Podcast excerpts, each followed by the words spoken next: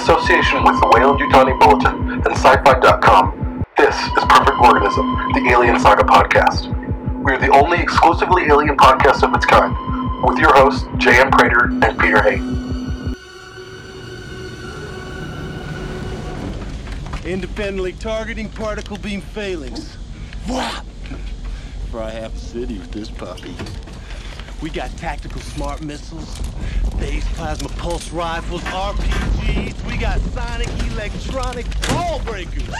We got nukes, we got knives, sharp sticks. Knock it off, Hudson. All right, gear up. Was there an alien on board? Yes. You still don't understand what you're dealing with, do you? Perfect organism. Welcome to Perfect Organism, the Alien Saga podcast. I am your host, Jamie, and this is. Pete, what's up, everybody? And uh, so this is episode 30. Actually, this is episode 34 um, because we already have an episode and we're going to post it soon.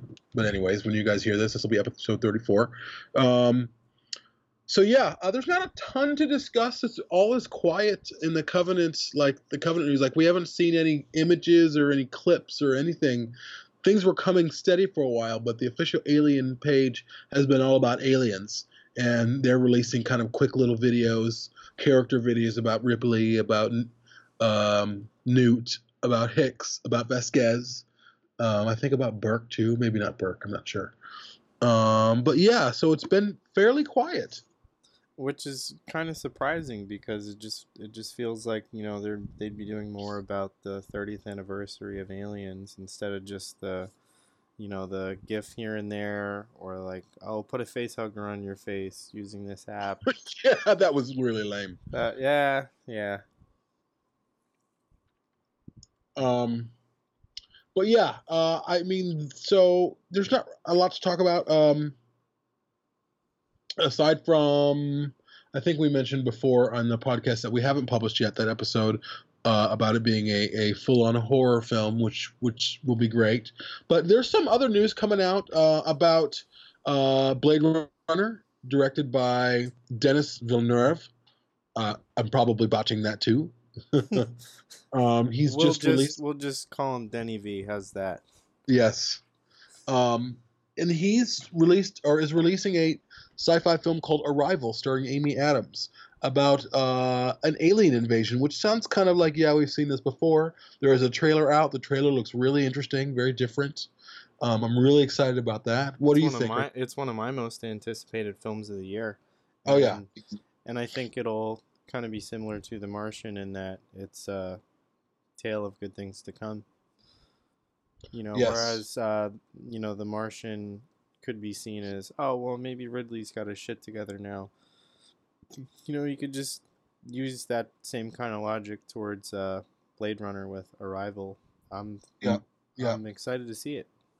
Me too. Me too. I mean, again, I've said this a few times. The director Denis Villeneuve, he has not made a bad film. Um, his films are incredible. Uh, I don't I don't know if you've seen Enemy, Peter, or if you've seen uh, Prisoners, or if you've seen Sicario but you need to watch those films. I mean, Sicario really is just it's a lesson in ambience, in in space, in atmosphere, in you just feel the sense of dread, and it's it's amazing.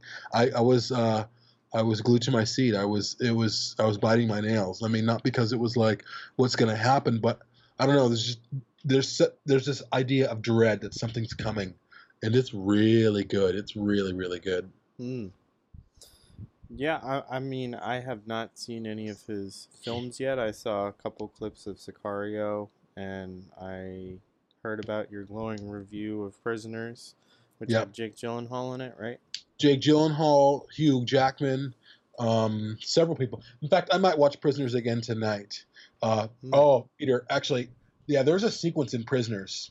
Oh my God, that's fucking frightening, scary. I mean, scary shit.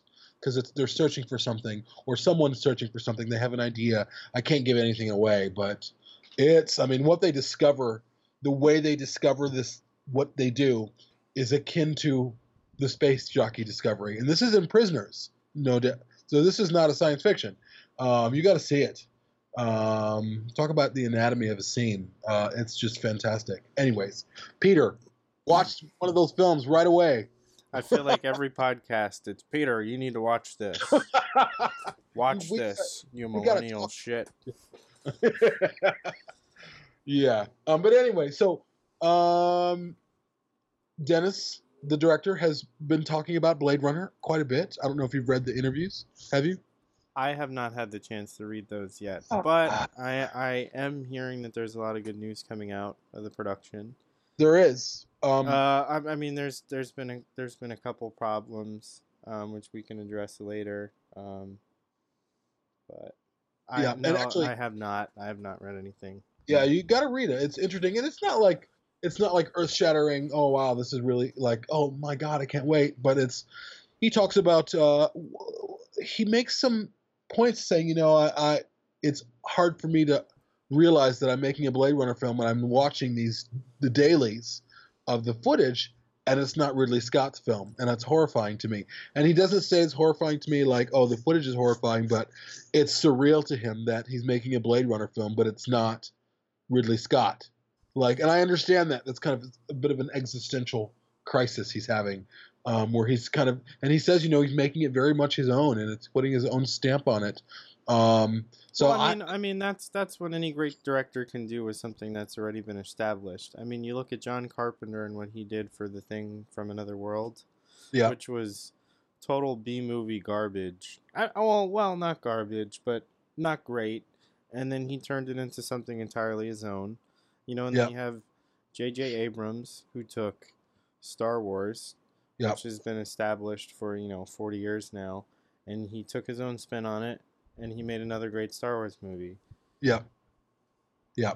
Although I would say Carpenter was in a very different place than J.J. Abrams when he was when he made Star Wars, and you know, yeah, I mean, John Carpenter made the thing, and it was it was a B story, and he made it into a masterpiece of a film, um, masterpiece, um, horrifying, gross, disgusting, amazing, um, and just the silence of it, the the the space that he gives. Um, the space that he gives and quietness that he gives the, the the story of the thing to just kind of tell itself was really amazing and unprecedented and a lot of that doesn't happen these days No, it, it, it really doesn't, to be honest with you. I mean, you look at movies today, and a lot of it's just on how they can make it look good, or Yep. or how they can photograph the actors well. It it doesn't really focus on how they're showing how these characters connect or how the story bonds together. Like I saw Independence Day Resurgence, Oh which my I God. really regret. me I- too I went in with no expectations and I left like, what the hell?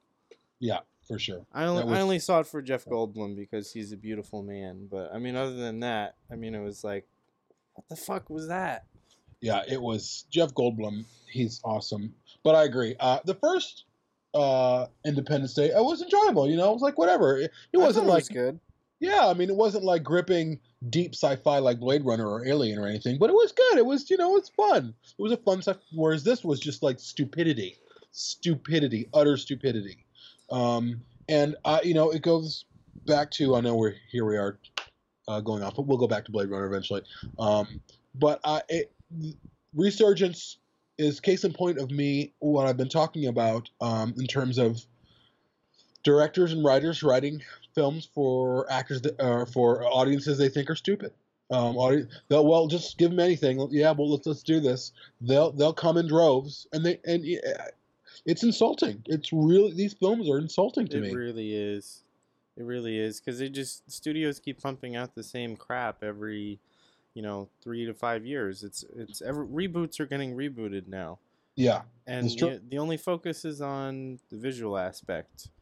yeah, There's almost no attention put into the stories of these films. yeah, So which is which is why I can understand everybody's concerned about you know, Alien Covenant, Alien Five, Blade Runner Two, that kind of thing. Yeah. Everybody's concerned because they don't want it to just look good, and have a shit story like Prometheus. And that's you're right. You're absolutely right. I mean, films have no problem looking good. In fact, most films look awesome. Um, it's their storytelling um, that's the problem. Um, and yeah, I mean it's it's my concern. In fact, uh, I believe it was Den of Geek. They just released a uh, or they just published a couple days ago um, a piece about uh, something that we've been talking about a while, uh, just in terms of the loss of mystery in film.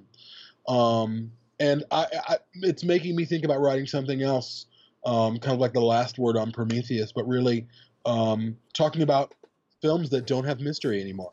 Films that tell you everything. That there is no mystery, and most of that mystery is dispelled in trailers, uh, or trailers tell you every kind of beginning, middle, and end of a film uh, of what, what you're about to see.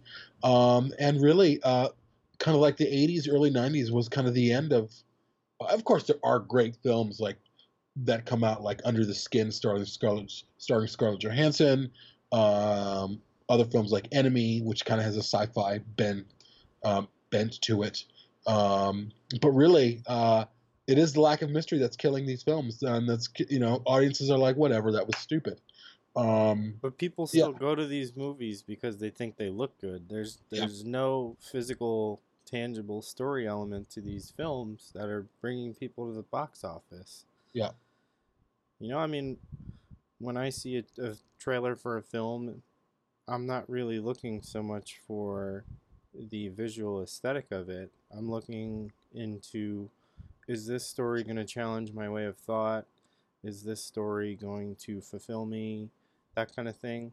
Yeah. Like, I think the last film I went into that blew me away entirely at the theaters was Ex Machina. yes, amazing. I had heard hardly anything about it. I didn't see any trailers. And then one day it just popped up on Facebook that it was going to be playing near me.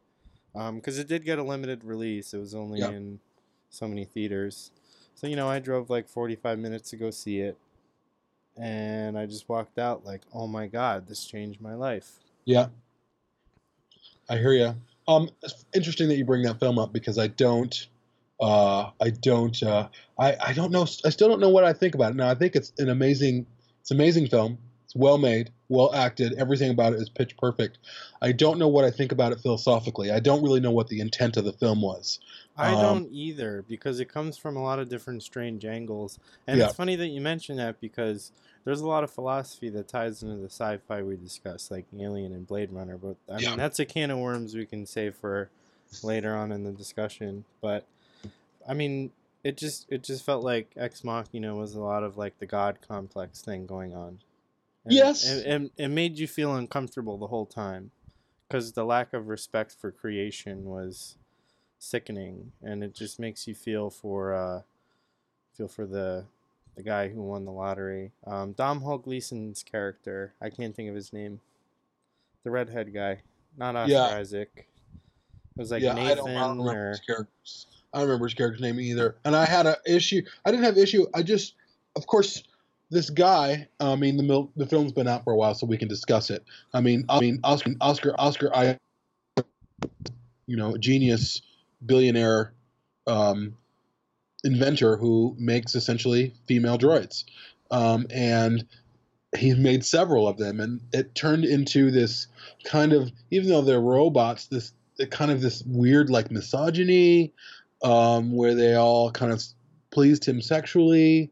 Um, it was I just I don't know what I think about that film. I really don't. It disturbed me, but not in a way like, oh, this is fucked up, because parts of it were, but I just Yeah. don't know Yeah. what the message of the film was. I don't. It didn't make me. I'm still pondering. Whereas with Blade Runner, although Blade Runner's been out for a long, long time, but Blade Runner, um, things I ponder from Blade Runner, I can kind of resolve in some ways. Like, what does it mean to be human? What does it mean to want to live longer? We all want to live longer, whether we're human or droid. Um, these questions, these larger questions that we ask, those philosophical kind of ponderings of Blade Runner, I can resolve in some way. I can um, take further. Ex Machina, I don't it is what it know is. how to re- yeah i don't know how to resolve that i don't even the questions I, I don't know where i don't know what the philosophical questions were i don't know what it was telling me and that's interesting maybe we can get into maybe we'll do an episode on droids uh, which would be should. I think we should. Yeah. um, and we can talk about that. But yeah, so but it's a great film, and I recommend that everyone see it um, for sure. Drive Um, is another film. It's not sci-fi, but it's very. Uh, there are a lot of philosophical. Um, there's a lot of sci-fi elements to Drive, actually. I think. Um, There, I, I mean, Nicolas. Winding Refn, the director, I finally found out how to pronounce his name. Um, he he bills Drive as being a modern day fairy tale because you think of it, Ryan Gosling is the white knight that saves the princess. He's the frog that carries the scorpion on his back, literally. You know, his jacket has the scorpion on it. There's there, you know, there's a lot of allegories and Yeah. there's a lot of things like that. But you're right in that it definitely does have a lot of sci-fi elements. Um, in that, what am I trying to say here? I just I just feel like it kind of does away with some of the tropes we know from action films, and instead it just Yes. sets its own precedent. it reinvents things actually in a way that's different and unique and atmospheric. It has a little certainly that 80s feel to it, which is kind of arresting, but it, it remains its own thing at the same time. As I mean, as you and everybody listening knows very well, it's my favorite movie of all time. You know, I mean, I have the jacket hanging up on my wall. Um, to see that level of performance come from Gosling and that sort of characterization and that sort of plot all come together, it's just a dream come true. And when you have somebody like him who has that kind of like brooding evil aura to him or like that young Harrison Ford Marlon Brando vibe it, it just really I can't think of anybody better to star in a Blade Runner film besides Harrison Ford himself. Yeah. Agreed. Agreed. Yeah, he has that that brooding, yeah, amazing quality about him. Um, and he has you can sense what I love about Gosling is he has the ability to be quiet and be silent and let his body language and his face do the acting as opposed to I mean, of course, there's there's scripts and everything, um, but even uh, Gosling's film that he directed. Oh my God, I always forget the name. Tunnel of Love or something like that. No, it wasn't called that. It wasn't called that. Um, it was set in Detroit. Um, oh, called like it was about an underwater, like it had a sci-fi feel to it a little bit, but it's was called like like, neo noir thing. yeah, it was an amazing, amazing film, very atmospheric. Uh, a lot of people didn't get it. I did. I completely got it. I thought it was awesome. Did you see it? Uh, I did not. I'm trying to find out what it's called Yeah. because Oh. I I thought his performance in Only God Forgives was great. I have not know. seen that. yet. Uh, same director as Drive. Um, he was Yes. also in The Place Beyond the Pines, which was incredible. Lost River. Lost River. Hmm. Director, writer, and producer on that one. Fantasy neo noir. Hmm. I I mean It's- I, it's- I haven't seen it, but I'll take your word for It's it. It's worth it. Oh, it's it's really really.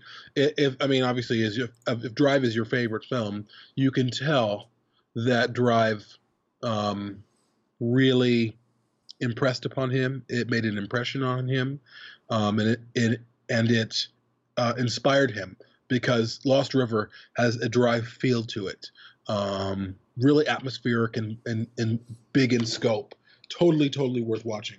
Um, and the oh, kind of the antagonist of the film is Matt. What's his last name? He played Doctor Who. Um, Matt Smith. That's his name. Hmm. Uh, yeah, check it out. It's really, really good, and I, I recommend everyone listening to check it out as well. It's very, very good.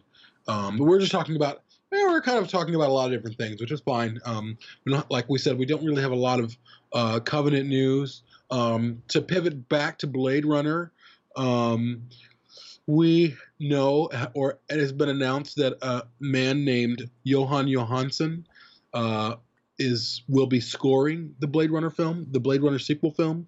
Um, this man has worked with the director Denis Villeneuve um, several times, I think, for most of his films. Uh, he scored Sicario. He scored Prisoners. Very dark and his his scores are very dark and ambient and uh, melodic, and it, you just feel the atmosphere. Um, and I, hey, I'm all for it. I'm all for this Blade Runner film being something different, not being a, a remake of the first film. You know? Well, another thing that Blade Runner 2 is going to run into is an identity crisis. And I feel like that's just going to be the biggest obstacle that Dennis has to overcome because he's Yeah. not Ridley Scott. Harrison Ford's not like 35 anymore, you know, that kind Yeah. of thing. How can he make this his own product without disrespecting the original source material, without disrespecting um, Philip K. Dick, you know, the guy who wrote the Yeah. book? Yeah, absolutely, thing. absolutely. For the good questions, and also I think the Blade Runner fandom is is an interesting one because, like, unlike other fandoms where like Alien, like, what's the next Alien film going to be like, or there's so many kind of uh, expanded universe stories in Alien or Terminator or many other films that have a big or Star Wars or you know, so Blade Runner has never Blade Runner fandom has always been smaller and it hasn't been people um, begging to like, oh, the next Blade Runner, or what about this story? It's very like, no, this film is amazing. This film is self-contained, and fans have been content with that.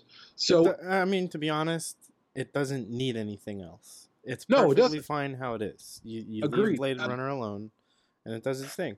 But at the same time, I so want to see Blade Runner 2. oh yeah, I Like, mean, I need yeah. to see it yesterday. Give it to me. Uh, I might be maybe I'll you know I think actually I've been thinking about probably when Covenant comes out, flying to Florida, and we'll see it together. hey, that sounds good. I think it would be great, and then we can we can sit in the theater uh, and record our podcast, our discussion, our first impressions, and then do another one, uh, another podcast later. But anyways, I'm talking about next year. Um, but yeah, I, I want to see the Blade Runner sequel yesterday. I want to see Alien Covenant yesterday. Um, it's going to be a great year next year for film. Uh, Oh, there's a lot coming out. Seriously. Wonder Woman, Justice League, Alien, Star Wars, Blade Runner, Stranger Things season two. that that brings up a good point. Stranger Things. If you wanna if you wanna think about how to make something incredibly authentic to the 1980s and everything that made the 80s great, just go watch Stranger Things. Yeah. You know, Absolutely. So many people can take a page from the book that they're writing on, you know, storytelling with uh, Stranger Things. Yeah. And Stranger Things is is the amazing success of a film of a show that finds its inspiration from the 80s, but it manages to tell its own story while while giving homage to stories told before it, but being as good or better than some of those stories.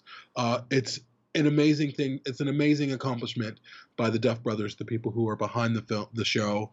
Um, I mean, I, I'm probably going to watch it again. It'll be round three for me. It's just Hmm. such a great show.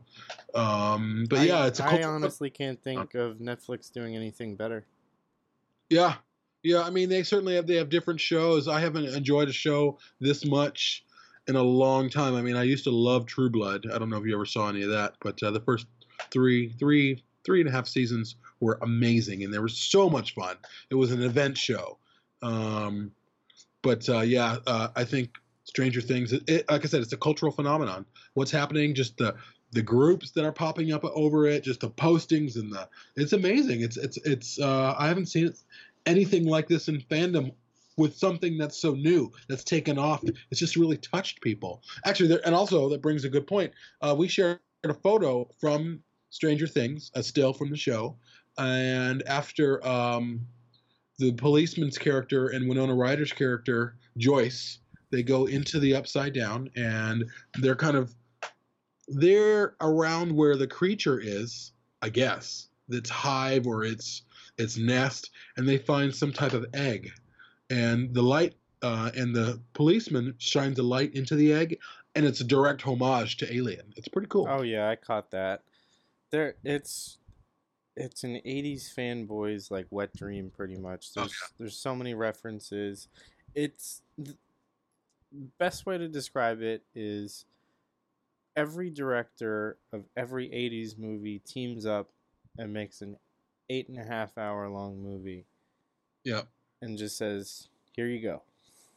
Yep, the best of the best too. Not just like wink, wink. It's the '80s. Look, uh, you know, it's like no, this is legit. Yeah, it's like you put John Carpenter, Steven Spielberg, George Lucas, Ridley Scott. You put everybody together and said, "Make this movie. I don't care how. You're gonna make all your stories work and fit it together." Yeah. And it's like they just waited 30 years to do it. But I, I mean, we're getting off on a tangent here, but it, it's it's all it's all in, in good measure because Stranger Things really could teach some of the upcoming productions a lot. Yeah, and not it, to be honest with you, not just teach the upcoming upcoming filmmakers. It can teach Steven Spielberg, J.J. Abrams, all the. I mean, J.J. Abrams actually and Steven Spielberg made Super Eight. Um, and I'm gonna swing this back around to Alien Covenant. I'm gonna tie all together. Um, but Steven Spielberg and J.J. Abrams made a film called Super Eight. I don't know if you saw it. Oh, J.J. it's one of Abrams my favorites. Yeah, I love it. I do too. I love it. I, I, I, there's a couple things I think that are need some help, but I love Super 8. I just it really brings again it brings me back to what it felt like to grow up in the 80s. Um, but in some ways it missed the mark, and I felt like um, the Duff Brothers school, both of them, both Spielberg and um, J. Abrams, like, look, hey, I'm doing something similar, but they made it. I mean, certainly they had more time. They had eight hours. They didn't have two hours. It's harder to make more of a self-contained show or a self-contained film in two hours, beginning, middle, and end, and make it satisfying. That's a very, very, very tough thing to do. Mm. Um, I mean, very tough. As someone who has made a documentary and who has made other films, it is very tough to make a good film that satisfies enough people to be successful. Anyways, um, but the Duff Brothers got it right. They got it pitch perfect. I mean, uh, the show is flawless right now. We'll see what season two goes.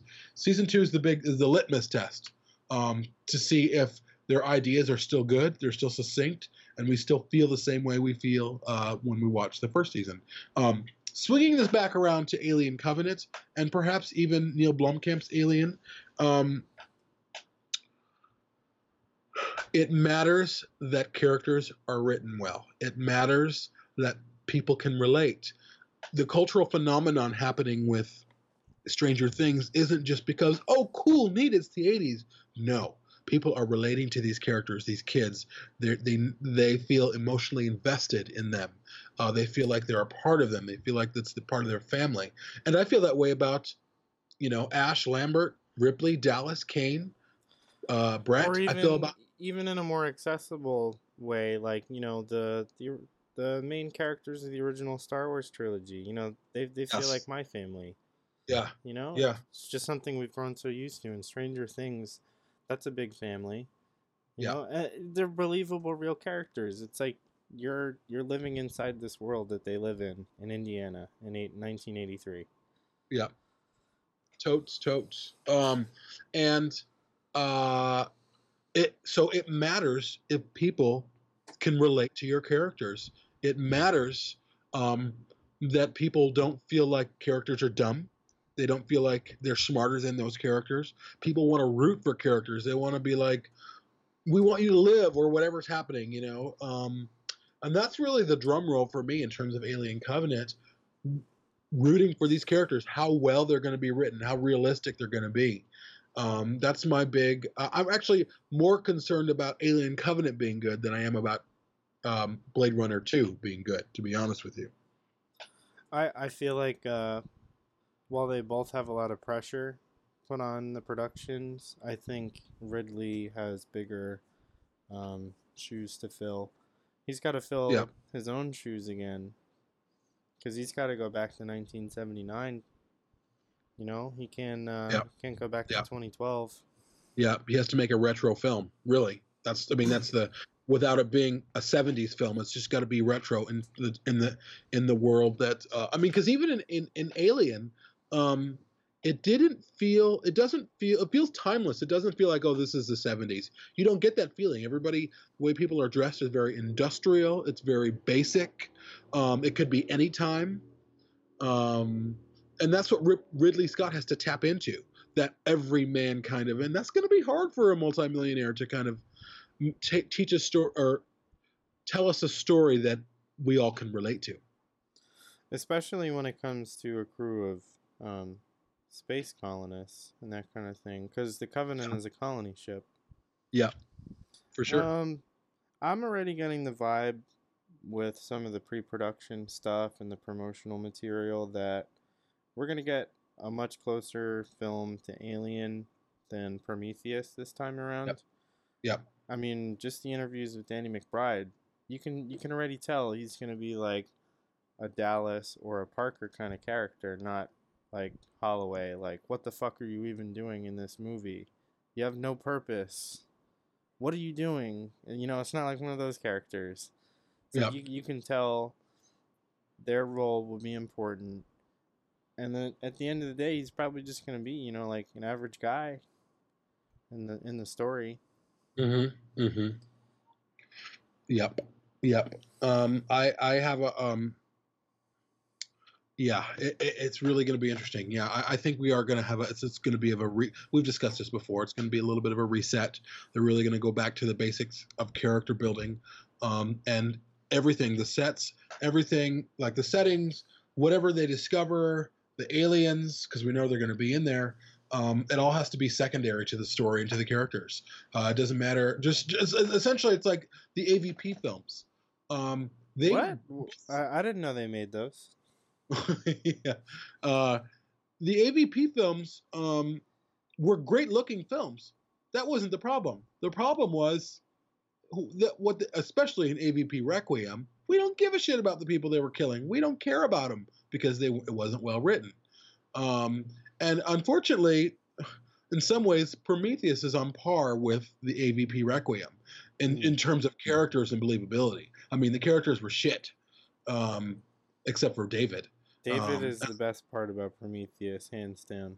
Oh yeah, and I, actually I like Vickers a lot too. And of course, I love the sets. I love the engineers. Uh, in fact, actually, there's one sequence in Prometheus that uh, I really thought was really good, um, and really, really well executed. It's when the engineer goes back to that uh, that little pod, Vickers pod, and he goes after Shaw, and then he's eventually attacked by the big giant whatever and impregnated.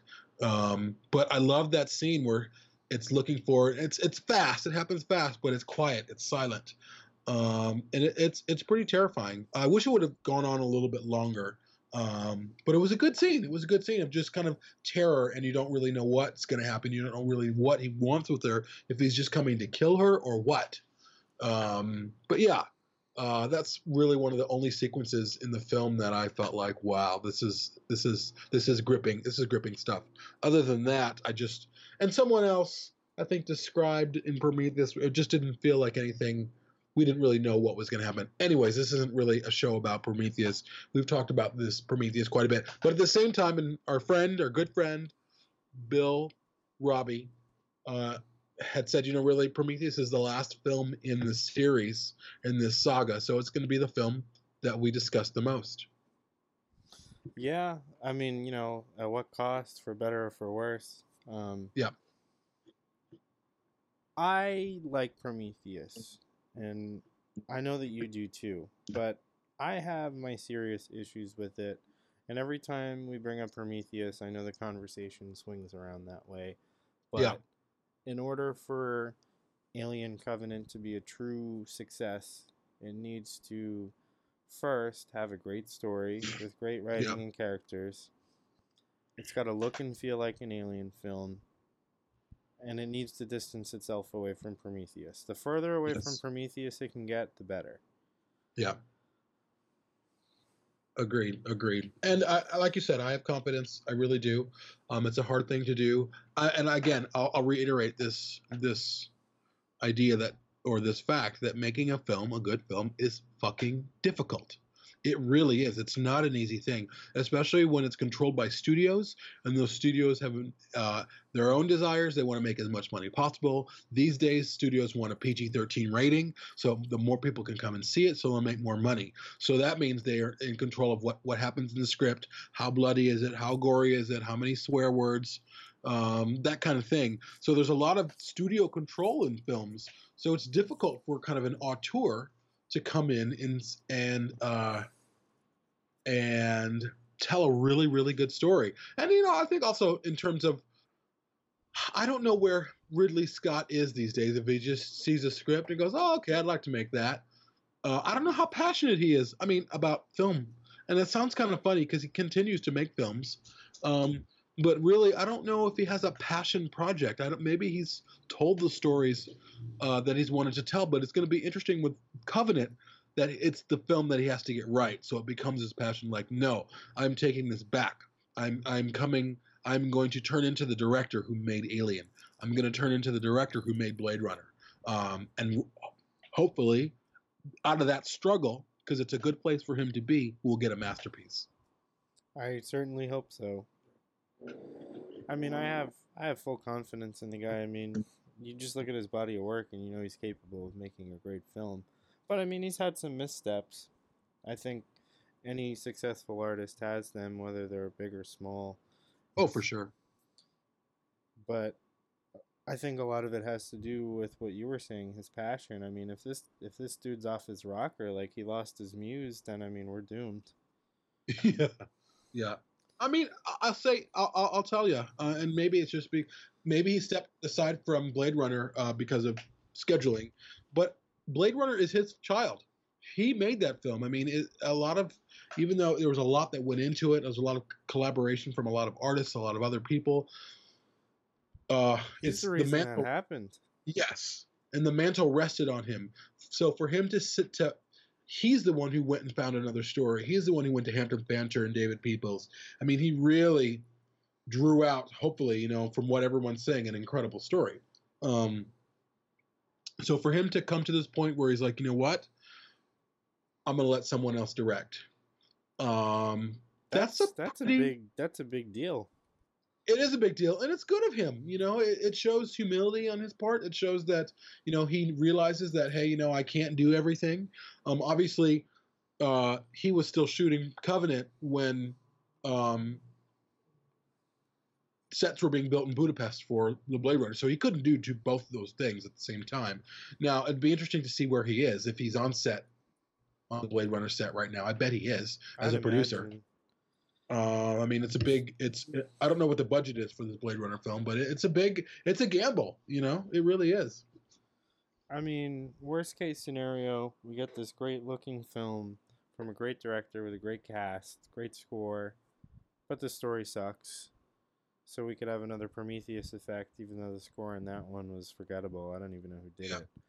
Yeah. Um, or best case scenario, we get a movie that entirely distances itself from the original that it's a sequel to, but at the same time, it pays enough tribute and it hits the right notes with the fans and it just doesn't necessarily use the nostalgia goggles to carry it but it has enough of the retro feel that it gets people going you know and and i hope to meet somewhere in the middle Yeah, it needs to pull Stranger Things. It needs to be its own thing.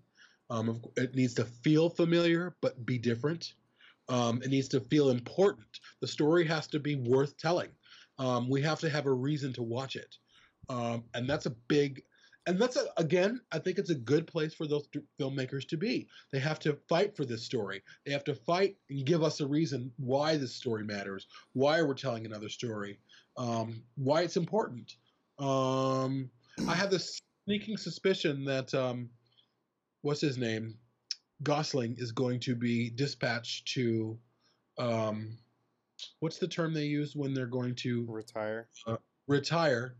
And Gosling is going to have to retire. Deckard. i Uh, have i have my own interesting spin on it i'm Oh yeah. i'm getting the feeling that because you know deckard had a family and kids Where? he, he had a wife and kid i don't know if it Well, was a, the film he didn't. well no not in the film because they left him but Did the he, did I, where is that articulated? That's the first time I've ever heard that. I might just be speaking out of my ass here, but there is a scene in the theatrical cut where he's like cold fish. That's what my wife called me. Really? Yeah, he's divorced. Huh. I have to watch that again. As many times as I've seen that film, as a big a fan as I am, and hey, I discover things new all the time, so it's certainly possible. I'll have to, we'll have to post that in the Weyland-Yutani Bulletin and see what people think, or, or see get some get some feedback on that. But that's interesting. Uh, I, that I would mean, be I, interesting. I have, I have no doubt somebody will correct me if I'm wrong, but I, I just have this Mandela effect that I remember. Uh, I remember him saying he had a wife and kids at one point in time in the film. He even has a picture of it, a Polaroid in his room. Interesting.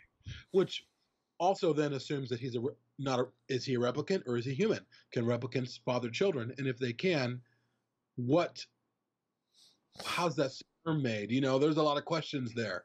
So that almost proves that he's human. But it's interesting. That's a big question we'll have. Uh, I mean, that's the that's probably the only lingering question. Not that it needed to be answered, and hopefully, maybe they don't even answer it in this new Blade Runner film. But is Deckard a, a replicant or is he human? Um, I suppose we will find out. And I think another big question is, um, is Ryan Gosling's character going to be a replicant or not? Yeah, yeah, Because I mean, that would Um, be an interesting parallel between the original and the sequel. I mean, the whole time you're you're questioning like, is he a replicant or is he not? And then there's some scenes that people say are definitive proof. I mean, it, it's kind of like in Alien Three with the whole Bishop Two thing. Like, is he is he an android or is he not? It's it's more fun. I mean, I change my answers every week. Like, no, he's not. Yes, he is. I Yeah. mean, it. Honestly, it's like asking me, "Oh, do you like Alien or Alien Three better?" You know, and it's just like, ah, it just depends on how the fuck I feel, man. You know? yeah, yeah.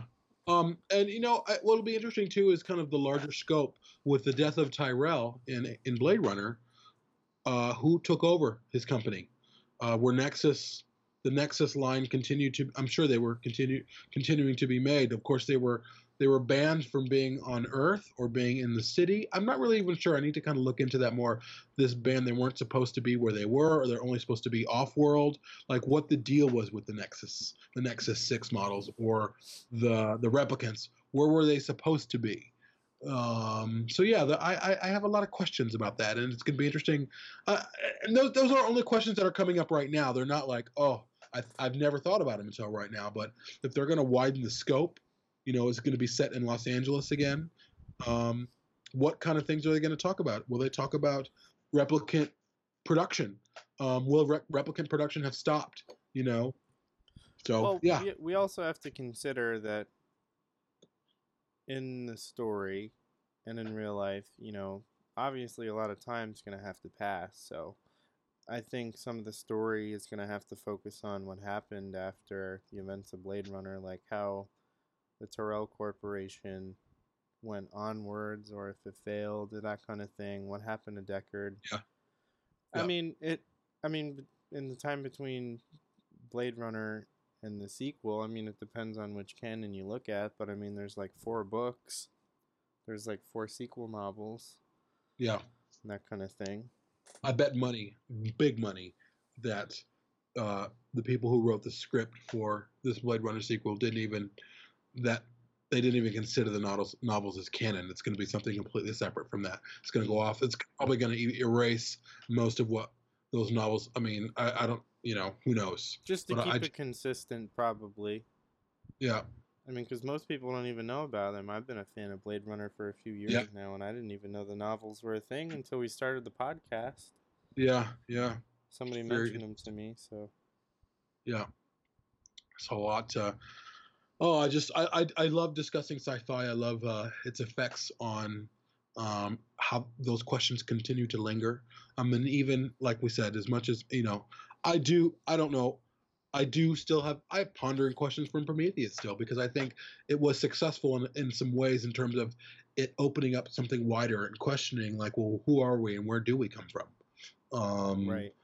But uh, and I think really good sci-fi asks those questions. Now, I don't think Prometheus is really good sci-fi, but I think it had some elements of good sci-fi in it. Uh, Right. Absolutely. Um, but I, you know, I'm going to be addressing kind of the last word on Prometheus in, in a in a piece I'm going to be writing probably through Sci-Fi, um, and it's not going to be a negative piece about Prometheus, but just really comparing and contrasting Prometheus with Alien and the differences in the film. Um, and might explain why people have issue with Prometheus, grave issue with it, um, but not disparaging it at all. Um, but yeah, that that'll be coming hopefully in the next week or so. I'm taking a vacation uh, for about a week, starting next week. Um, but yeah, uh, so yeah, there'll, there'll be some more things coming down the line. Hopefully, we'll see some things for Covenant coming soon. We're less than a year. Um, hope maybe we'll see. Let's see. So August seventeenth was the is the release date for Covenant. So we're about eleven months out. And I'm I'm very confident it's it's gonna be all downhill from here. or uphill, maybe in a good Eh, sense. I've I've never figured out which way to say that phrase, so whatever. Yeah, it's a weird phrase. But what I mean to say is that I, I have confidence that it'll only get better as time goes on. Indeed, indeed. Um, well, uh, I can't really. I don't really have too much more on my mind. Um, No, Hopefully well, probably come back to- food. yeah, yeah. I got a pat thai with my name on it at a restaurant waiting for me. Um, but uh, yeah, we'll we'll be coming back. Uh, it is a little drier right now in terms of news, but I'm sure hopefully in the next week or so, I have a feeling we're going to be seeing some stuff. We'll probably be seeing the first kind of ads in the next week or so. I just have that feeling. The first official poster, maybe. Maybe Um, even uh, their own little Facebook page because Prometheus has their own page. It's not linked to the anthology. They do. Alien has its own page. So there is an Alien Covenant page, but it's not official. So I don't know how they're going to do that. I don't know if it's going to be, but I, I I'm sure that's going to be revealing itself very very soon. But th- this is an exciting time for everyone. Uh, there's a lot to look forward to. There's so much coming out. We did discuss Arrival, which is a science fiction film coming out in November. Really great reviews about it. Really, really, really awesome reviews. So Mm, That's all It, it, pre- it premiered at Cannes, didn't it? It did, and the Venice Film Festival premiered at, and a couple other places. Rave reviews from every place, from everyone. Nice. Yep. So I'm excited. I'd say that's Yep. a wrap. Okay, thanks everyone for listening. Uh, hopefully, we'll bring you some more bigger news soon. Thanks again for supporting us, everybody. Woo! With a little luck, the network will pick me up. This is Ripley, last survivor of the Nostromo. Signing off.